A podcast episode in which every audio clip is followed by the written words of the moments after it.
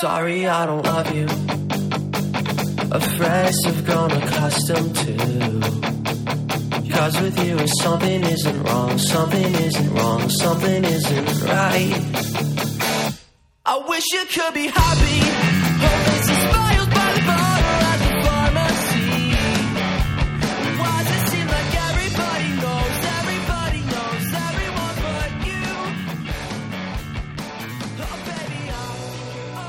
Everyone, you're now listening to the third episode of Welcome to Geekdom. This week I have James Shotwell on, and we are going to talk all about Nicolas Cage. I'm sure you are all very excited about this. I know a lot of people have some mixed thoughts on Nick Cage, and today we are going to talk about, you know, quite a few of his movies, and we'll probably touch on what it is about him that some people just do not like. But James, how are you doing today? I'm doing really well. How are you doing? good. Now that that ants in the dog bowl problem is taken care of, we can, you know, People who did not hear that conversation are going to be like, "What?" yes, there were ants all over the dog bowl this morning. That's all you need to know. It was not pleasant. It was it was not pleasant. Uh, I like that. Uh, you know, yeah, no, my day has been good. Um, not that exciting. It's only 11 a.m. here. I know it's only 9 a.m. where you are. So Yeah. it's, it, there's still a lot of ways it can go. It can go sideways on me. Very true. But hopefully, you know, this will be a highlight of your day since I know how much you love talking about movies and actors and anything and everything film, basically. So why don't mm-hmm. you go ahead and give us a little bit bit of background on Nicolas Cage? As an actor, or like my personal experience with Nicolas Cage. Let's start with actor and then we will dive into the personal experience. Um, well, Nicolas Cage is a national treasure, and I mean that both as a pun and both in reality. He is an amazing talent that has been working in films since the late 80s. His first role is in Fast Times at Ridgemont High as an extra. I think he's actually actually in that film he appears as Nicholas Coppola, and that's because he is the son of August Coppola, the brother of you know famous director Francis Ford Coppola, who any movie fan is going to recognize. And it didn't take long. You know, he does Fast Times at Ridgemont High as an extra in the early 1980s. That's like 82, I believe. Yeah. And he begins getting roles slightly bigger as early as 83 when he appears in Valley Girl. And then by the end of the 80s, you know, Raising Arizona comes out and he's kind of a household name. And then in the 90s, Nick Cage is like a giant star. He wins an Oscar for leaving Las Vegas. And then he has like this run of crazy successful action films, Con Air, The Rock, Face Off. Those kind of go one, two, three in a row, and people love it. And then in the 2000s, things get a little rocky. National Treasure, this big Disney movie comes out. It make, gives him a sequel. That's a huge hit. But on a personal side, Nick Cage falls into that oh so classic problem of you know not paying all of his taxes and ends up owing the government a lot of money. And because of this, coupled with declining revenues for his you know lead roles, he starts taking a lot of films that are very questionable. Uh, he starts doing like four to five films a year, especially in more recent years, and the quality is all over the place. But he part of the reason he has to do this is because he has this giant debt he owes to the government. And it's a similar position that Wesley Snipes found himself in. The thing is, is that Nicolas Cage is such a good and interesting actor, even when he's not that great. There's something about his talent that just demands conversation because of what he does, and he's able to bring a certain amount of credibility to even the most absurd films, even if they don't end up working out for him. And right now, I feel like I feel like we've been slowly ramping up to a Cage renaissance. I guess maybe maybe a second coming if the first maybe a third coming because i think the second coming was national treasure and i feel like we're getting close to the period where we're going to see Nicolas cage kind of regain national notoriety but right now he's he's kind of been reduced to like a, a direct a lot of his movies go to vod i can't think of the last film that had like a 3000 screen release that he starred in off the top of my head and i'm sure i'll think of it momentarily but it's been a couple of years. So uh, things aren't as good as they once were for him right now but he's still out there doing it Yeah, and I know you've probably seen a lot more of his movies than I have just because you're so much more of a movie person. Me, I watch probably way more TV than I do movies. And I think of his older movies, not counting Fast Times at Ridgemont High just because he was only an extra in that like you mentioned, but I pretty sure I have seen Raising Arizona. I definitely remember specific scenes from that movie, so that's why I'm under the impression I saw the whole thing.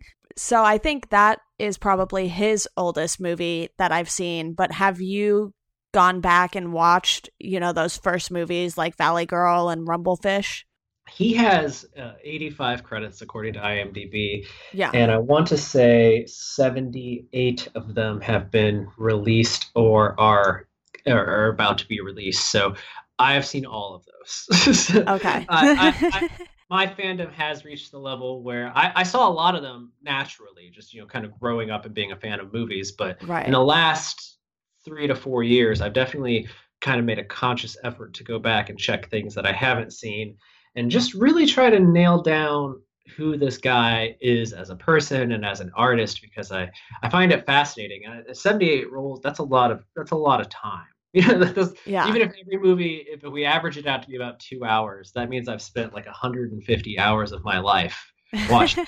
and that's only movies. That's if I've only seen everything once. And I can tell you right now that there are at least five films I can think of that I have seen three times or more that he's in. So I've I have definitely spent probably a week of my life with Nicolas Cage. Yeah, and I think, you know, those late 90s, early 2000s was when he really had some of these movies that I don't know if you want to say they became cult classics, but like Con Air and Face Off and Gone in 60 Seconds, those are really popular movies as far as, you know, who's in them with him and everything, too. I think that's what sort of made those even on a bigger scale than some of his earlier movies. Oh no, I absolutely agree. There's there is some quality star power there, uh, and we'll get we'll get into we'll get into it because there are some interesting things about that run of movies. But I I actually want to start by asking you a question. I know I'm the guest, but since uh, since I think I, am kind of the Nicolas Cage know-it-all here, I'm going to ask a question to start. I'm always interested when I talk about movies with anybody. I always get to Nicolas Cage, and the first thing I want to ask them is, what in your mind, because maybe you don't remember exactly, but what do you think was the first time you saw Nicolas Cage act? Like, what was the first movie you think you saw that he was in? You know, I think it might have been Gone in 60 Seconds. Just because okay. I I distinctly remember that movie sort of better than some of the other ones of his I watched. It was either that or possibly Con Air, but I get the feeling because I was only 8 when Gone in 60 Seconds came out, I was not you know, watching movies like Con Air and that stuff until later, obviously, because for anyone who doesn't know, Con Air is literally an airplane full of convicts, and, you know, some are much worse than others. but yeah, I think it was probably along the lines of either Gone in 60 Seconds or something else from the early 2000s. I know I watched National Treasure, but I'm also aware that was not the first time I saw Nicolas Cage. So I'm pretty sure it was Gone in 60 Seconds because I feel like that movie's always on TV. So whether or not it was me watching the movie in full or just catching part of it on TV one day when nothing else was on, I'm pretty sure that was the first movie. I think see that's a good one. You're you're a little younger than me, so like yeah, I, I probably saw my first Cage movie about the same age. But I'm just a, I'm slightly older, so it's an earlier film. But I mean, you you like got introduced to the world of Cage like right when he was kind of at his pre- like his peak of mainstream movie star. So like you and I mean obviously when you see movies that young, you have like everything is good. Like there's nothing right. there's like uh, a whole nother conversation and maybe we can do another podcast another day about this. Is like the first time you see it you have the cognizant idea that like something can be bad. Because when you're young you're like every movie is good. Every movie right. is the most amazing thing that's ever been created. And then one day you're growing up and you see a bad movie and you're like oh i didn't i didn't even realize these could be bad. Yeah. Like it's um so you you jumped in when like you had no idea that there was a crazy Nicolas Cage. Because he kind of he keeps he keeps the craziness that makes him Nicolas Cage that makes him this fascinating talent pretty well contained in movies like Gone in 60 Seconds uh, and National Treasure. Those are those are like what I would call a mainstream Cage film because you don't see the layered talented actor that's underneath as much as he's just like a movie star. Like he's a very you know clean clean cut movie star in those films. Yeah, and like I said, I probably did not watch Gone in 60 Seconds the year it came out just because I was so young and my parents did have, you know, a rule where I couldn't watch certain movies until later or what have you, which I'm sure most parents tend to do. But it's funny that you mention the crazy side of Nicolas Cage because I watched Face Off for the first time all the way through yesterday. And I was just like wow they are both completely insane in this movie you know with him and mm-hmm. John Travolta. And I was like this is different you know because uh, like you said I was so used to him being you know the national treasure guy and that sort of thing yeah, uh, a crazy thing about Face Off and Con Air, they they both came out in 1997, and I was 10 years old, so I saw them. I think I saw Con Air in theaters almost for sure. I might have seen Face Off on home video with my parents. But mm-hmm. uh, a little a little fun cage Cagean fact about those movies is on the on the last day of shooting Con Air. Uh, spoiler: we're going to spoil some Cage movies in this conversation. At the end of Con Air, they crash an airplane into Las Vegas and they destroy a hotel. They actually did destroy that hotel. It was going to be demolished anyways, so they they lined up filming so that they could blow it up in the movie. But the day they finished filming that, Nick Cage got on his private jet and he flew to the first day of filming Face Off. Within 12 hours, he was from one movie to the other movie. And if you watch closely, the only thing that really changes is he shaves his head and his character i mean his character in face off is crazy from like the moment the film begins. Right. and i'm going to call and that's castor troy. He's also sean archer but that's just how the movie works. Uh, castor troy is absolutely insane but a lot of people don't know that in terms of making those movies there was literally no time he didn't even sleep between production on those two movies. He just flipped flipped gears and made it and they were both mega hits at the box office. So this is like yeah. that's like prime cage my my introduction to Nicolas Cage happened like way earlier, three years in terms of movies, but it felt right. like a lifetime. My first Nicolas Cage film, and one a lot of people today don't even know exists, is "It Could Happen to You," which is based on a true story about uh, a man who is in a, stuck in a bad marriage, and he won he wins the lottery, and after he wins the lottery, he goes to a diner to get breakfast. He's a he's like a, a patrol officer, a foot cop, and he meets a waitress who he kind of falls for, and he and in real and the true story is he gives the waitress his lottery winnings, right? Uh, out of the kindness, and there's like obviously in the movie there's a lot more of a love story and stuff, but it's it's I, I own it on Blu-ray, and I just recently rewatched it with my fiance it's, or my wife. I say fiance, we were engaged when we watched it. she would kill me for that. um, but it's it's one of those movies that they don't make anymore. Uh, a lot of his early films could be classified this way, but it could happen to you as a movie that would never get made in 2016, and if it did, it would get released directly to video, and no one would know about it because it's literally just a story about a cop who goes to a diner and decides to give a waitress his lottery winnings, and the entire movie kind of takes place over the span of like three or four hours, and it's just one of those like cute feel good love stories that isn't like it's not super good, it's not bad at all. It's just kind of like, oh, this it's like vanilla ice cream of movies. Um, but when i saw it as a young child i thought again it was like oh my god this is amazing. And there's no crazy cage. He's like he's a he's a love interest in this movie which he doesn't get to do a lot especially right. as he gets older. He's because he's like an action star and a thriller star. But that's probably like my first introduction when i uh, that i can remember like clearly i have memories of being a child and renting that movie on vhs and watching it with my parents and being like, that was really good. And like, it's rated PG, so it's pretty much family friendly. Um, and I love, I didn't even know that you had people had favorite actors because I was like seven when that movie came out, maybe six.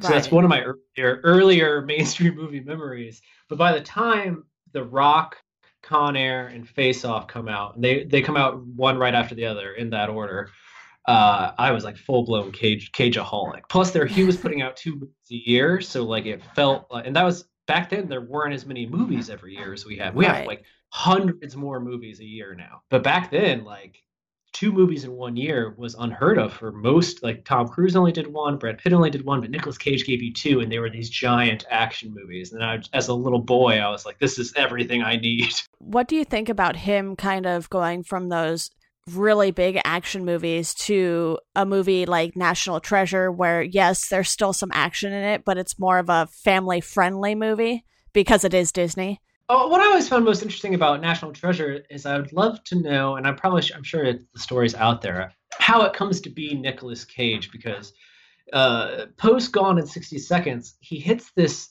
era, and actually a little right before Gone in 60 Seconds, he kind of enters this period post Con Air and The Rock that is what I like to call Dark Cage, where he does one of my all-time favorite Nicolas Cage movies, Eight Millimeter. It's a horrible movie, but he is really good in it.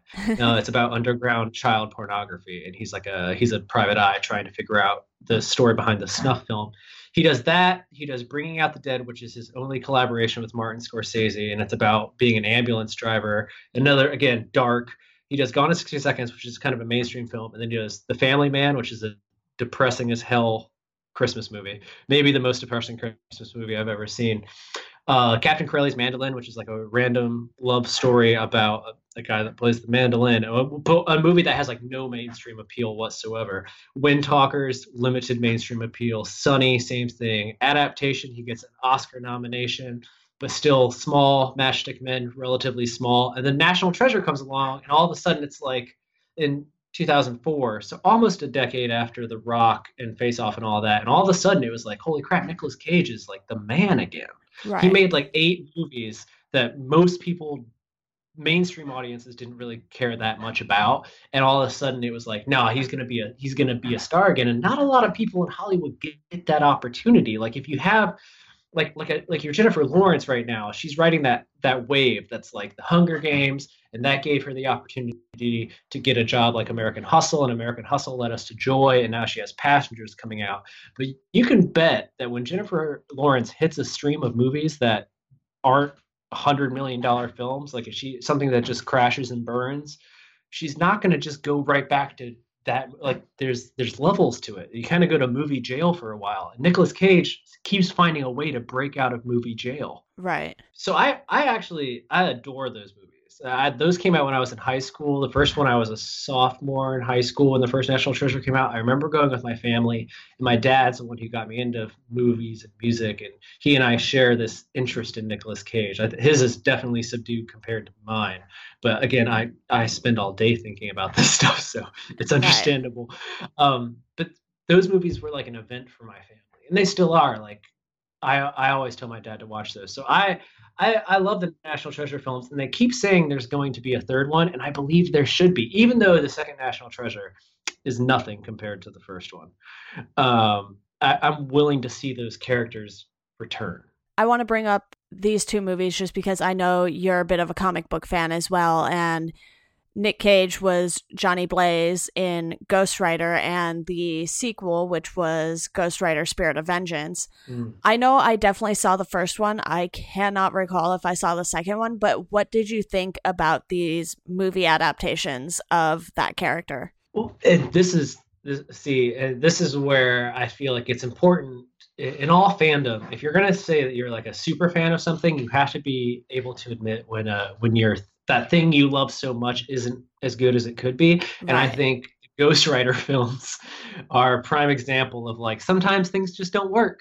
Like I, I love Ghost Rider is a top three comic book character of mine, and Nicolas Cage is my favorite actor of all time. And no one else should play Nicolas Cage. Like it's it's a character tailor made for him because he's he's this crazy amalgamation of all these feelings and this this energy inside of him that he has to kind of control in order to fit into society as much as a character like Johnny Blaze can, and then he has the ability to just unleash it and go crazy. And that's that's almost exactly everything Nicolas Cage does in a nutshell. But these films just miss it. So they, they miss it so hard. On a list of the best of like ranking all comic book films, these are like bottom of the barrel. The first one is worse than the second one in that it takes about it's almost I think the first one's nearly or maybe even over two hours long, and it feels as long as it is. Right. The second one, uh, and the studio recognized this. So when they go to make Ghost Rider Spirit of Vengeance, Nick Cage is on board and he feels he knows how to fix it. And their solution is to bring on the guys who made Crank and Crank 2, which in theory, again, great idea because those Crank movies are all about like insanity and it just doesn't again it just doesn't work. Like the character it just doesn't feel the world doesn't feel tactile. The character and the story feel underthought. The ghost rider kind of becomes like this smart ass joker kind of thing but it doesn't it just never gels perfectly. And i i own both. I, I have a pretty dense home movie collection and I, I, I kind of make it a point to own as many of the Nicolas Cage films on Blu-ray as they release. So I have both of them, but I've I, and when I bought them, I was like, I'm going to give these movies another chance. It's been about a decade, and I bet they've grown on me, and they haven't. if anything, I feel I hate the first one even more than I did originally. Right. He's he's fine in it, but I I feel like it's a missed opportunity. But on the topic of comic books, I think where he succeeds is in the Kick-Ass movies, or okay. in the first Kick-Ass movie. Like that's not that's based on a graphic novel comic series that was fine, and I don't think a lot of people really expected a lot out of the film. But his performance in Kick-Ass as Big Daddy or Damon Macready is phenomenal and it reminds it reminded audiences because that was a movie that kind of targeted teenagers and young adults who might not have cared about con air and the rock and face off because they were right. a little too young that was a movie kind of hit those audiences and introduced them to Nicolas Cage even though he was playing like the parent role he was able to still be a badass yeah and kick-ass i haven't seen it but i know enough about it to know it's completely different from doing say a marvel movie and, yeah. you know, Ghost Rider is a Marvel character. And I brought that up because right now, while they're not doing the Johnny Blaze storyline, Agents of S.H.I.E.L.D. is doing the Robbie Reyes Ghost Rider right now. And I think, you know, even just them doing that in the TV show is already going a lot better than I think these two movies did. And for, you know, a TV budget, they're doing really well with the effects and everything too. So it would be interesting to see if, you know, Marvel decides to reinvigorate Ghost Rider on the movie screen. And even if it's not Johnny Blaze, if they go the Robbie Reyes route and kind of tie it in with Agents of S.H.I.E.L.D., because we've already seen Agents of S.H.I.E.L.D. be tied in with the Marvel Cinematic Universe before. No, I, I've been following it, and I, I really wish that they would have offered him the role. But Nicolas Cage is like you and I talked before we hopped on here. Nicolas Cage has been has been checking out four to five movies a year recently. So I think he just yeah. it's I mean, maybe they didn't even think to ask him, even though that would have been cool. But I think it's one of those things where he's just so busy doing other projects that he wouldn't have been able to return. It makes me happy to see the character come back though, because when whenever you have a an actor or actress that you love and you see them do a role that is not as good as you know it could be, when they make a reboot or they like cast someone else as that character and something else, you kind of get this feeling that's like okay well now the world is going to think of that actor as that person and so my beloved actor might kind of gets a pass. Like maybe we'll forget about Ghost Rider the movies because Agents of Shield is doing it, and if they do it really well, maybe they'll make some new movies, and we can just act like those old ones didn't happen. Yeah, and I think you know Marvel kind of has that down with knowing when to use the same actors and when to use different actors. But I think you know to go a little off topic from Nick Cage real quick, I think DC kind of struggles with that a lot more because you know we see Grant Gustin as the Flash on TV for going on three seasons now. They just started season three, and then they go and cast someone totally different from the Flash we already know and love in the movies. And it's like, you know, they're kind of not giving the fans that continuity we might want to see. But with Marvel, you know, Clark Gregg, he's in Agents of S.H.I.E.L.D., he's been in the movies. Hayley Atwell was in the movies and then did Agent Carter. And, you know, I think Lady Sif was in a few episodes of Agents of S.H.I.E.L.D. at some point. So, you know, they're kind of doing the fan service of having these big movie stars come in and do the TV shows as well. No, I, I agree because uh, I'm I'm somebody that wholeheartedly believes Grant Gustin is the Flash, and I love Ezra Miller. I think he's a fantastic actor. I just right. I don't like. And, and DC gets away with it because they like to use the multiverse idea where they're like, well, this is one universe of characters and movies, and TV is another universe of characters. Yeah. And Gotham, the TV show, isn't related to the Batman that you see now. And I mean, that's fine because to be honest, that is more accurately how comic books work. You know, there are there are three, I think, maybe four Batman books concurrently running right now in DC. Right. There's All Star Batman, there's Batman, Batman Beyond, Batman and Robin, so on, and they all have their own their own origin and their own stories, and they are not interconnected at all. So to DC's credit, that's that's how it works in comic publishing.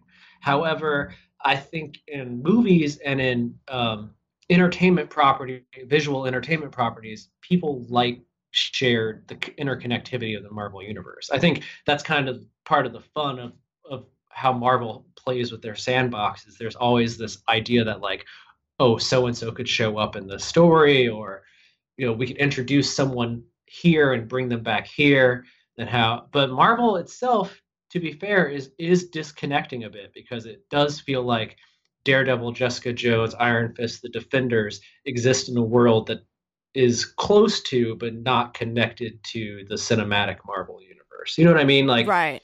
like those shows are darker and aesthetically removed from the cinematic universe. So I think you know it's possible Marvel may eventually go that way, but I, I do think that that's a struggle. And we are getting off topic, but it's an important topic. That's another that's another conversation. We have at least two additional podcasts yes. planned.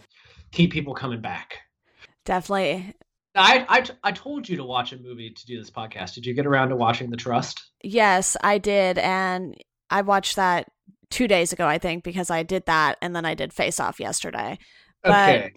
I, I checked that out on Netflix, and to me, I was kind of like, I don't know if this really feels like a Nicolas Cage movie. You know, I felt like it was one of those movies where it didn't have to be him in that role necessarily. Uh, well, for people listening, this is uh, the Trust is the latest Nicolas Cage film, and it is it just got added to Netflix. Uh, there is uh, two more coming out. Well, you could count Snowden; he's in Snowden, but it's a very small role. Right. There are two more still coming out this year, but the Trust is the most recent one that you can is easily available to the public. Uh, and he and Elijah Wood star as cops that learn about a vault a vault filled with jewels, and they set out to rob it. And I would agree, it is not the first hour or so, it could be anybody. It's cool to see Nicolas Cage and Elijah Wood together because I think they're both I think they both appeal to the same demographics. Like if you love one of them, you probably like the other because it's that right. uh, it's that slightly off the beaten path mainstream talent kind of thing. But there is a moment near the end of the trust, and I don't want to spoil what's happening in the movie, but you'll know what I'm talking about, where Nicolas Cage wants Elijah to open the safe. Right. and it's it's a moment that I think exemplifies what it is that I'm talking about when I say the thing that makes Nicolas Cage Nicolas Cage. Because the whole movie, he's this rather calm and collected individual who's slowly becoming unhinged. But in this moment, when Elijah Wood will not open this door, he explodes and he yells, Open it, what feels like 13 to 20 times in a row.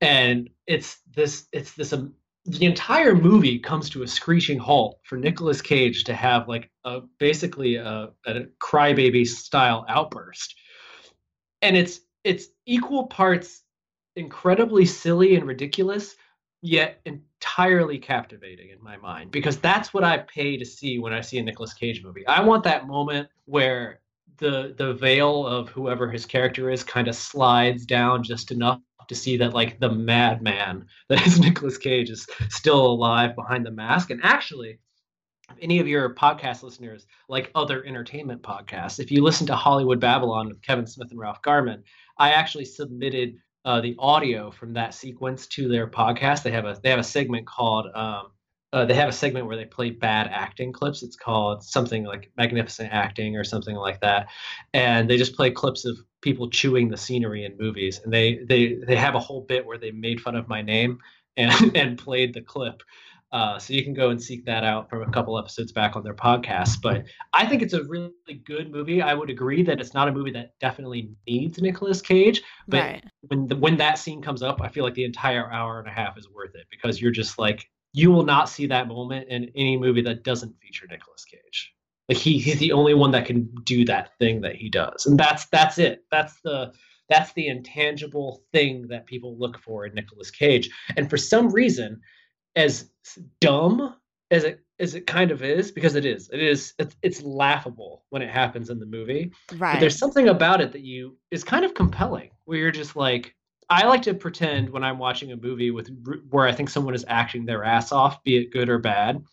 I always wonder what it was like to be one of the other 12 people on set that you don't see. You know, the gaffer, the director, the script supervisor, whoever it is. When when Nicolas Cage unleashes whatever he keeps in that cage, it's it's like I just imagine everyone stopping in their tracks and no one having the goal to say let's do it again.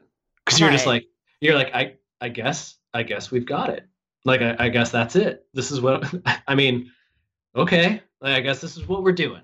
Like he just commands it and you just kind of have to go with it.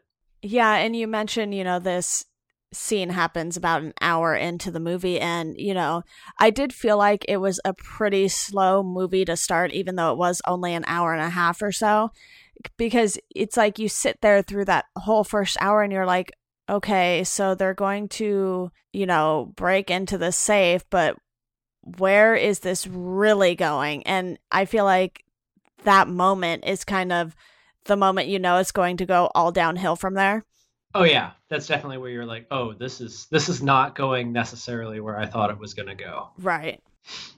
And that's, I mean, a lot of his movies kind of boil down to that. It's a it's seemingly obvious setup that then kind of goes sideways. But this is this is part of what I find so fascinating about him, and why when you ask me like what I would love to talk about and what I love to talk about in movies is Nicolas Cage because since his tax problems arose in the mid 2000, he has done movies that range from like god awful to arguably incredible, but always across the board underappreciated by the world at large. And it's and, and part of me just admires that dedication because there are so many people in Hollywood that get into this mindset where they're like every movie counts, and, and in some respects, for especially people just starting out, it does. Like a bad movie can sink your career, especially if you're the top tiered actor. But Nicolas Cage has won an Oscar.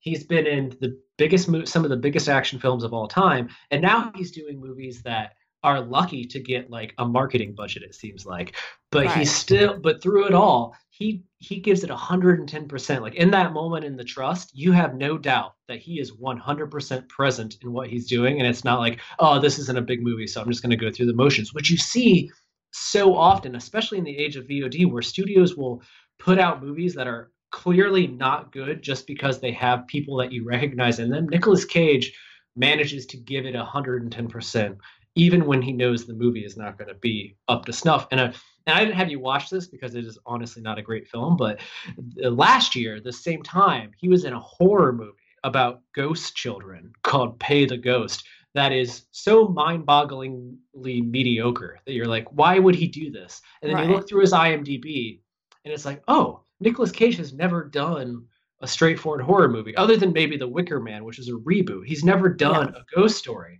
and so there's this thing where it's like, at 70 some movies in, 50 years of age, it's almost like Nicolas Cage is sitting around being like, what haven't I done yet? Who haven't I been? And then he Yeah. steps out and and then he gives you that.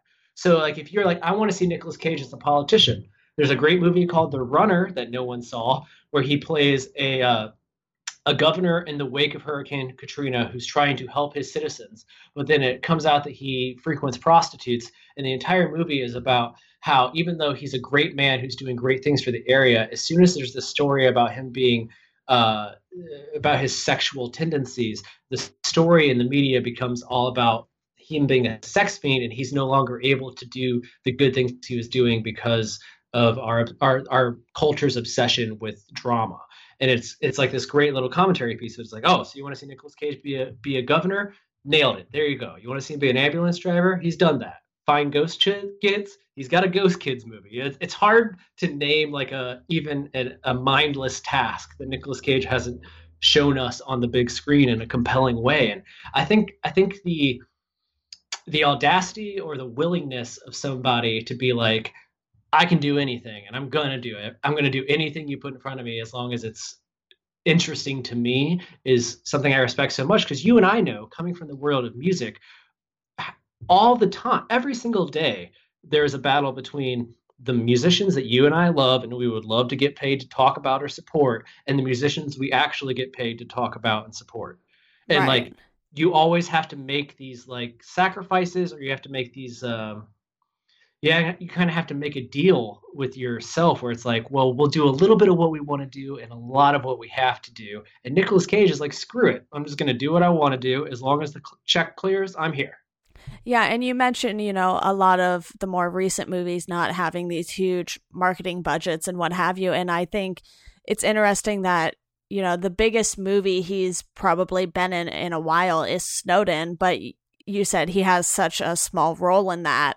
It's, you know, not by any means a Nicolas Cage movie because Joseph Gordon Levitt is playing Snowden. So he's, you know, the central figure in this movie. And I wonder if you know some of these movies coming up that are in post production pre production and still filming and whatnot what kind of marketing budget those will end up getting. I you know I wonder the same thing now when we if we want to look towards his films coming up there's a there's one that's coming out in November called Dog Eat Dog with him and Willem Dafoe. It's another like heist movie bad guys doing something crazy. And, and that's great because Willem Dafoe is another one of those actors that's kind of known for exploding on screen. Like he just right. does this ridiculous thing that if it happened in real life you'd be like that person is off the it has a broken hinge somewhere inside of them. So to see the two of them be able to get together and kind of just be crazy is that that appeals to me on a very deep level. Um, he also has this year still this movie, uh, two more movies actually, still this year after that. USS Indianapolis, Men of Courage, which was directed by Mario Van Peebles. And if anyone has ever seen the movie Jaws, there's this great scene where they're sitting on the boat and they get told this story about a, a naval ship that sinks at sea from an attack, and the soldiers make it off board only to realize that they're surrounded by sharks. Uh, there's a movie about that coming out. It doesn't. It has a very tiny budget, uh, based on the trailer. But Nicolas Cage is in that, and then he's in this movie called Army of One with Russell Brand, and that's a, and we can get there but he like you said earlier he does a lot of things with other kind of interesting talents where you're like oh i, I wonder what a movie where Nicolas cage and russell brand are together would look like and, and, and one exists. Right. Uh, and in that movie Nicolas cage plays a man who goes to afghanistan to find osama bin laden by himself. I want to see that. I've never seen that before i need to see that. But looking to next year or maybe even 2018 i think we'll see i think this is why i think there's this resurgence coming. Because there's a sequel for the Croods which a lot of people might have forgotten but it's an animated movie about a, a family i don't know you call them cave people? Uh, i know a caveman but what is a caveman's family called I cave have no people? idea. Probably just go with cave people. cave people. It's about cave people. It was an animated movie. DreamWorks made it. They're making a sequel because it made like three hundred million dollars worldwide. And there's this rumor that we'll get another national treasure. So if the Croods 2 ends up being a big hit because you know DreamWorks is going to pour advertising into that movie, and even though it's just right. his voice, he's the main character. He's the main. He's the dad. Uh, if that movie can become a hit, I think we'll see National Treasure three get greenlit. And as much as I hate sequels in this era of film, uh, a sequel can be the way to get to make the movie you want to make. You know what I mean?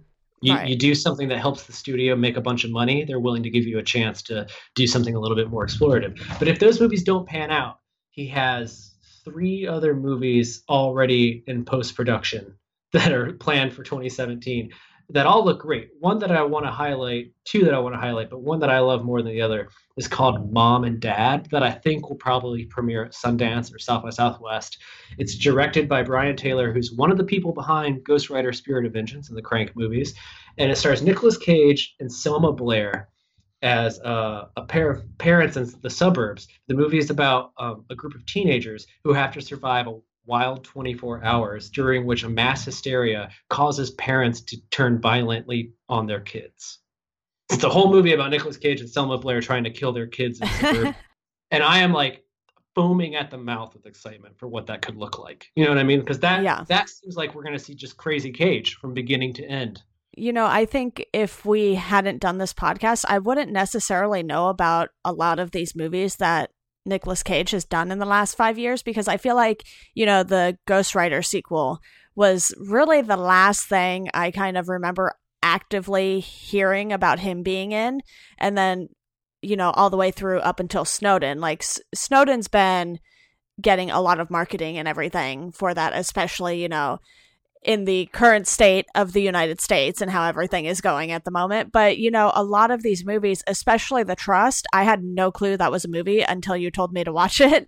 And then, you know, looking at the IMDb page, I'm like, oh, he did quite a few things that I was completely unaware of yeah there's and that's that's well, i have found that's really common because people will be like oh i love Nicolas cage. What has he done recently? And i'm like oh my god he's done 10 movies in the last two years. And it's just it's a matter of like people don't see him and part of it's because like they don't go to theaters. So if you want to see it you have to be somebody that uses like itunes to find movies because they go right. on vod or on demand or they have to end up on netflix. And you know Netflix is so focused on original content right now that a lot of their when they add new movies, you don't always see them. Like right. unless it's like the Disney movies. They've been pushing those Disney movies really heavily. But like the trust they added like a week ago and i and, you know i had to tell you about it so that's a good Yeah. sign of like how hard it is to find but um i, I can make a, i wanted to make a few quick recommendations so i assume that most people have kind of fallen off the Nicolas cage wagon from about 2009 or 2010 because 2010 was kick-ass so that was like his last big hit. And then ghost rider spirit of vengeance 2011 if we want to get like loose with it. The Croods was 2013 but again it's average. But in between there he has made a lot of movies that i would tell you to never watch unless you're like just aching for a cage fix. Uh, the, the movies seeking justice rage outcast um, and pay the ghost i mean there right there is five movies that i that i couldn't find a reason to tell you to watch. Like they're just they're very generic action movies that if you have like 13 things you need to do and you like having movies on in the background like that's the best situation to watch them in. However if you want to see him actually doing the thing that we like to do i i'm a big fan of the movie joe which uh, was made by david gordon green in 2013 and it's kind of this somber coming of age-ish story about an ex-con nicolas cage who meets a 15 year old boy played by Tye sheridan uh, and kind of like uses him and his relationship to find a little bit of redemption for the things he's done it's a it's a, one of those like Nicolas Cage playing the subdued older man who's looking for uh, a fresh take on life, and it's it's a beautiful little movie. I also recommend The Runner. That's that politics movie I already talked about. And uh, I'm a fan of The Frozen Ground. That's Nicolas Cage and John Cusack. John Cusack plays a serial killer. Nicolas Cage is the cop looking for him. That's pretty great. And uh, it this is a weird one, and it it's horrible because it has aged very badly. Um, but he made a movie called Drive Angry in 2011 that is a really good example of crazy Cage. And people who wish Ghost Rider was better will probably like Drive Angry if they haven't given it a chance because it's almost the same idea because Nicolas Cage plays a demon who has escaped from hell and helps this blonde girl, I don't know, fight bad guys basically. Like he he escapes from hell and hell comes to take him back and a lot of insanity ensues. But the crazy thing is, is that it was made, it was shot in 3D, but it was shot in 3D in 2010, and I don't think a lot of people realize how much 3D has improved in six years. Right. But when you watch this film, there are things that look so bad. Like I'm, I'm not even kidding you, Deanna. There's this sequence where William Fichtner is playing the bad guy. He's there's a car accident. It happens in slow motion, and he's he's able to walk out of the car as it's crashing and step onto another vehicle. It's a really cool shot, but it looks like a video game from the 90s. It's so awful because the car explodes and the pieces of the car like fly into the screen because it was a 3D movie. But to watch it in 2D, it's oh, it's so bad. It's so unbelievably bad. But the movie itself is super fun because Cage has basically just unleashed the wild man the entire time. Yeah. But I mean, you could watch them any, but there are, I'll be the first to admit there are some bad ones. I just feel like when, in, in this age, there's not a lot of movie stars anymore. You know, like w- when you and I were younger, there were movie stars. Brad Pitt was a movie star. George Clooney, movie star. Like they made, they were like gods almost. You know, like Right. they were, they were. Everyone knew who they were. Everyone saw all their movies, and the way we consume media has become so fragmented, and the amount of movies being created has grown at such a rate that I don't really think there are a lot of those like global movie stars anymore. At least not from a box office standpoint. That's why Chris Pratt is in everything. But those actors that were once known as like these titans of industry, they're still out there doing it. And not all their movies are great. I think Money Monster with George Clooney is kind of weak. I think that new Brad Pitt movie Allied looks kind of meh. But Nicolas Cage is out there doing it. And I don't think he'll ever be he'll ever be like Con Air famous again. But I think he will continue to give us Con Air performances for the rest of time. And also I would watch a Con Air sequel in a heartbeat. I don't know how, but let's do it. Let's do it. Con Air 2. Bigger bigger plane.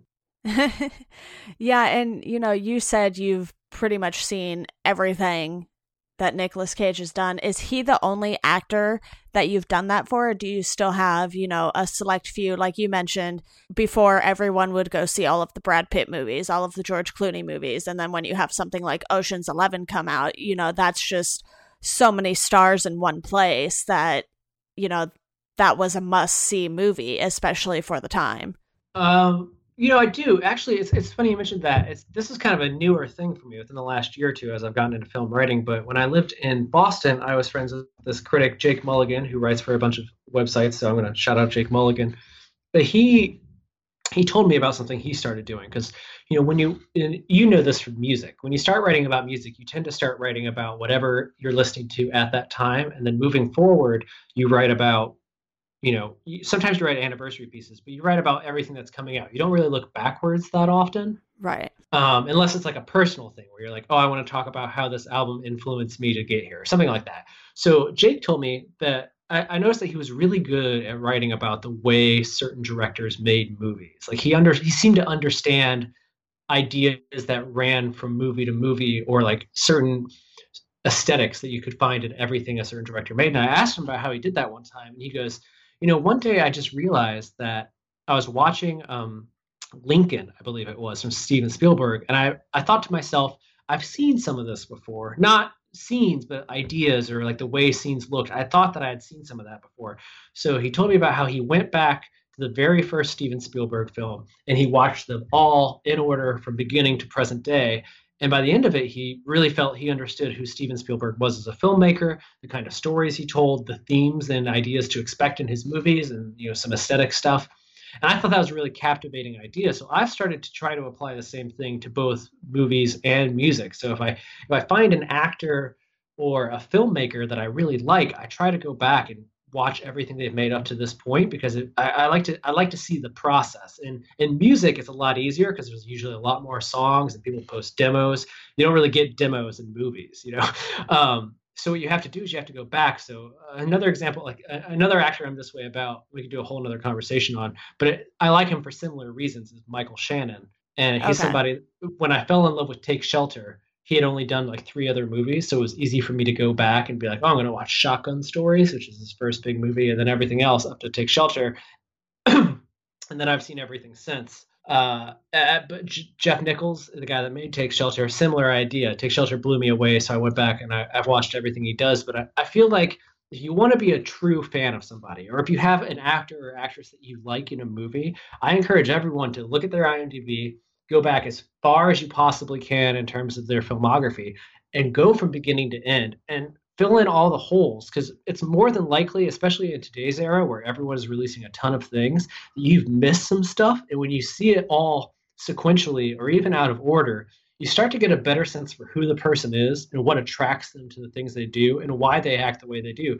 I mean, it's easy to see a Nicolas Cage performance like The Trust and be like, oh, he's insane. But when you watch his filmography as a whole, you're like, oh, it, it's it's the ability to kind of harness and then unleash that insanity that makes Nicolas Cage who he is as a talent. And it, it's kind of interesting to see that evolve and transform over the course of his career. Yeah. And, you know, I haven't done this to the extent that you have, but when I first started seeing Anna Kendrick pop up in quite a few movies that I was watching, I sort of did that. I went back and I looked at her IMDb and I was like, okay, this would interest me. This would interest me. And I started sort of started watching more of her movies. And while I was not a fan of the Twilight movies at all, I don't plan on watching any of the other ones she was in. I think I saw one of the Twilight movies and I was over it. So, you know, those won't get watched, but, you know, she was in Scott Pilgrim versus the World, 50 50, the Pitch Perfect movies. So she started popping up in a bunch of these movies that I probably would have watched anyway.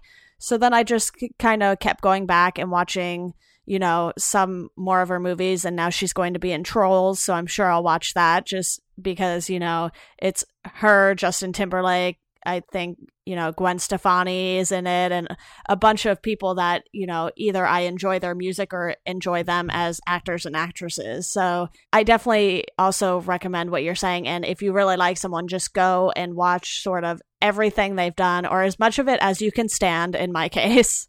No, and it's true. You're gonna find things that are bad, but like my least favorite Nicolas Cage movie, without question, is the stupid thing called Season of the Witch, which isn't even that old. It's like four or five years old now, and it's Nicolas Cage and a few other great actors, and it takes place in in ancient times.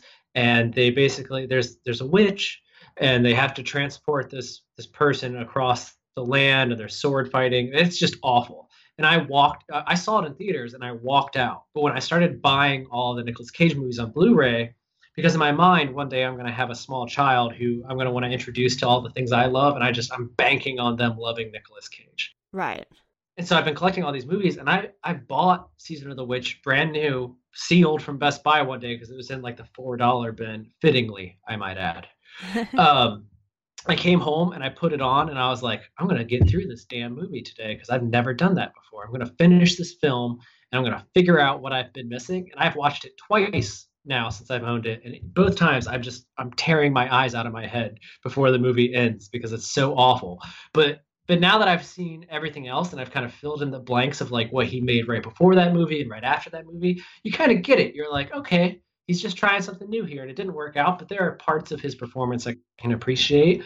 And I always think I love something I love about music and film is like there's the ability to love something the first time you see it, and then there's the ability to deconstruct it and kind of love aspects of it. And then when you get a little deeper into your obsession with movies or film, you can be like, okay, you can separate the bad parts of something from the good parts. And you can be like, well, Season of the Witch is a disaster of a movie. But Nicolas Cage, he has some great moments in it. And that tends to be the story of most of his films that don't work, is it's like, well, he's really good.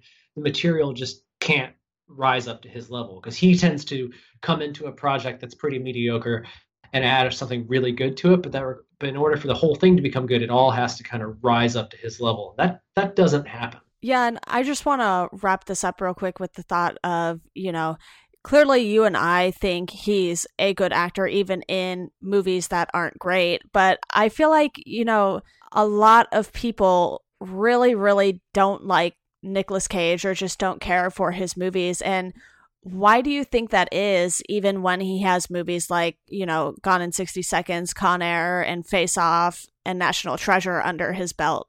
What is it, do you, do you think, that makes people not like him as an actor? That's a really good question. I, you know, I've thought about it a lot, and I think some of it is, I think some of it is as easy as people, not everyone likes complicated things when it comes to film. Like Nicolas Cage is kind of an enigma. And there's actually a great someone there's more than one person has written a book about Nicolas Cage, but my favorite one is called National Treasure Nicolas Cage and it's it's a nice exploration of his work throughout the throughout his history. But there's something there's something that makes Nick Cage a bit of an enigma because you never really know. You know that that that craziness is in there and it's going to present itself in the role somehow, but sometimes sometimes that unpredictability factor makes you a risk for moviegoers because most people the vast majority of people that love movies not like you and i who want to pick it apart but people who look at movies as entertainment or a form of escapism they want something straightforward they want to sit down spend 95 minutes watching something and when they're done they want to feel like they had fun or they were scared they want to walk they want to be able to just walk away you know, right. like that was an that was a that was a time killer, a space filler, and now life goes on. But Nicolas Cage, much like Michael Shannon and some other contemporaries out there, they demand that you that you work when you watch a movie. You know what I mean? Like they yeah. They, there's some you have to do something on your end to get as invested in what's happening as they clearly are in their performance. And to me, that's exciting because I feel like uh, the vast majority of movies are made with that with the bulk of people in mind where they're like we just got to tell a straightforward story that is not that layered that people can that people of all ages can consume that appeals to moms dads kids and grandmas. And Nicolas Cage doesn't doesn't fit into that. When you watch a Nicolas Cage movie you cannot help digging a little deeper. And, and if you refuse to you end up being kind of disappointed because you're like well it wasn't a clear cut thriller or it wasn't a clear cut action film or it wasn't it wasn't what I thought it would be. But if you're able to kind of separate if you're able to dig a little deeper and be like well, what is he doing with this performance? Or who is this character? Or whatever the case may be there's so much more to enjoy and talk about that's why that's kind of why i asked you to watch the trust because I, I, mean it is his most recent film so it made it easy to talk about but that's a great example uh, you yourself said where it's like the movie you're kind of eh, about, but there's something about what he does in that role that when the last half kind of starts to go crazy, you start to find yourself appreciating the movie as a whole more because right. because of how good he is. You're like, oh my gosh, I think I actually like this a little bit because of what he's doing, and it makes you think about it, and it makes you kind of dive deeper into the material, and that's not what most people want in movies, unfortunately. it's like the same thing happens with music. A band like the the Dear, I think Nicolas Cage is like the Dear Hunter almost in terms of actors. The Dear Hunter is fantastic, and if you just hear a song like Red Hands, it's easy to be like they're really good, a little orchestral, but really good and catchy songs. But if you listen to like Act Five as a whole, you gotta you gotta be ready to dig deep. You know, you're gonna you're gonna go on an adventure that requires some thought and effort on your end to fully appreciate, and that's that's what I think is what Nicolas Cage's biggest pro and biggest con is for most people. Yeah. Well, I think we can kind of go ahead and wrap it up here. Are there any last words you have on Nicolas Cage? Mm, well, for people that feel like they've seen everything, uh, there are a few films that I feel like a lot of people overlook for whatever reason that he's really good in. So I would like to suggest people watch Bad Lieutenant, Port of Call, New Orleans. Nicolas Cage plays an absolutely vile police officer who like does hard does narcotics and he gets a blowjob in public at one point. It's a crazy it's a crazy movie, but it's uh it's one of his best performances. A lot of people didn't see it, and uh, I always this is a weird one that I only recently rewatched. We talked about filling in gaps. A movie that I skipped for years, World Trade Center, a movie that arguably doesn't need to exist yet. Just like we don't need a Patriots Day about the Boston Marathon bombing. Um, I do think World Trade Center came out too soon. Came out in 2006. That's way right. too soon.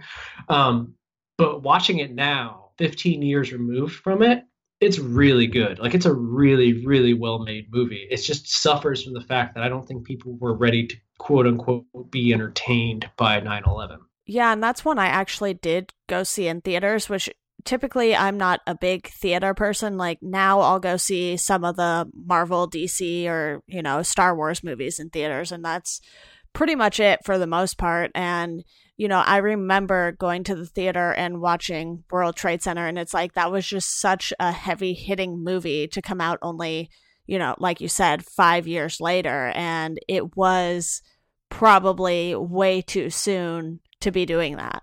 Yeah, and that's that's its fault. Is that I think a lot of people didn't see it because they were like, "I'm not ready to go back there." But now that we're a little ways out, I think it's it's good to go back and revisit it because there is something kind of kind of brilliant about what he does in it. And lastly, my last my last recommendation, though I recommend watching everything, is I'm I'm a big proponent of the films no one really likes. I love Bringing Out the Dead, Martin Scorsese, Nicolas Cage, and John Goodman. It is a trio of perfection. And it's it's a dark dark movie about the way uh, the the emotional toll that being a late night ambulance driver takes on somebody but it is beautifully shot. And it's it's a it's a hard one to get through but it's it's worth the effort because cage puts in a lot of work there. And that whole dark era of 8 millimeter snake eyes bringing out the dead it's it's interesting because he's john travolta is doing something very similar right now and I think for very different reasons. Mm-hmm. But actor actors that have actors that have that big mainstream streak of talent where they kind of become known for being this certain kind of star, they always end up taking a streak of dark movies that never succeed as much as their bigger, more family friendly hits do. But in Nicolas Cage, that period of his career actually is kind of where we got some of his best performances. And Leaving Las Vegas is not exactly a happy movie. He wins an Oscar for it, but I think he's had better performances. The movie's just it just you know it just hasn't happened for him again. It might though. He's still got time. He's only he's only uh I don't know. He's like in his 50s. He was born in 64, so he's like 52, 53 now. Right.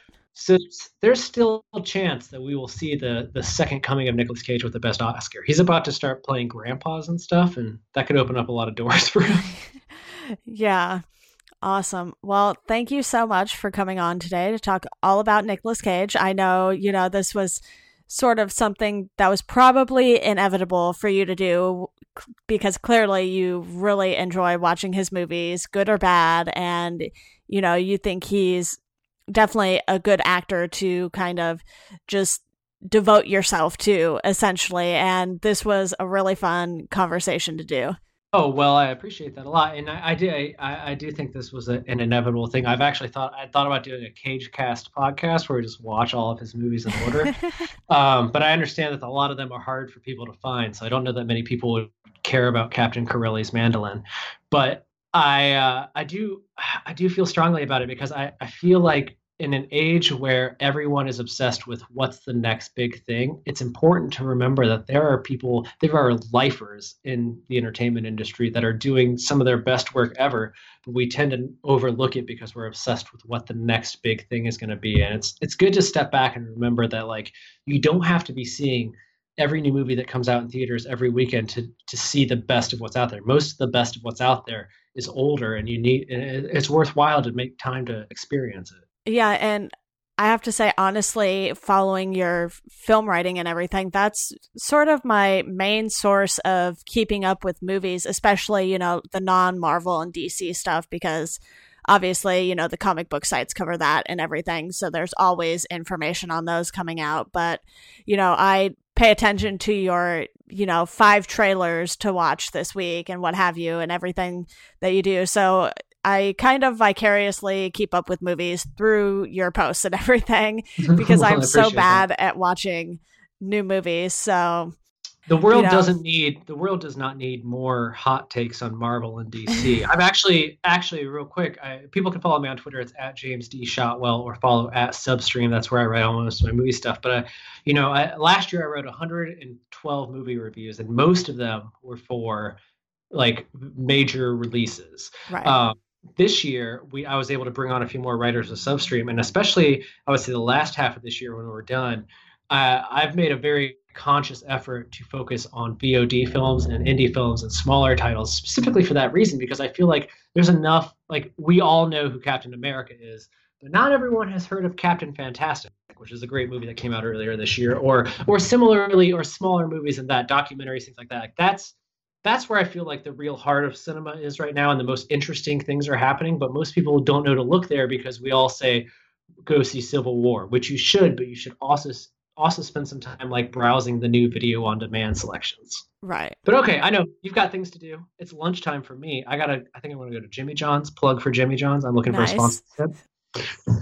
Uh, yeah, yeah. Thank you so much for having me on, Deanna. No problem. And we will definitely do this again, cover more movies, and you will probably be the go to film guy because I don't know if I know anyone who loves film as much as you do. we should do a we should do a best of 2016 in December. Let's do it. Okay. I, I have a lot of movies to catch up on, but I have time. Yeah. We're good. I'll, send, I'll send you a list. I'll send you a three or four page list. You got time. Okay, okay, I'll work on it. awesome. Right. Well, thanks again. And to our listeners, we hope you enjoy the rest of your day.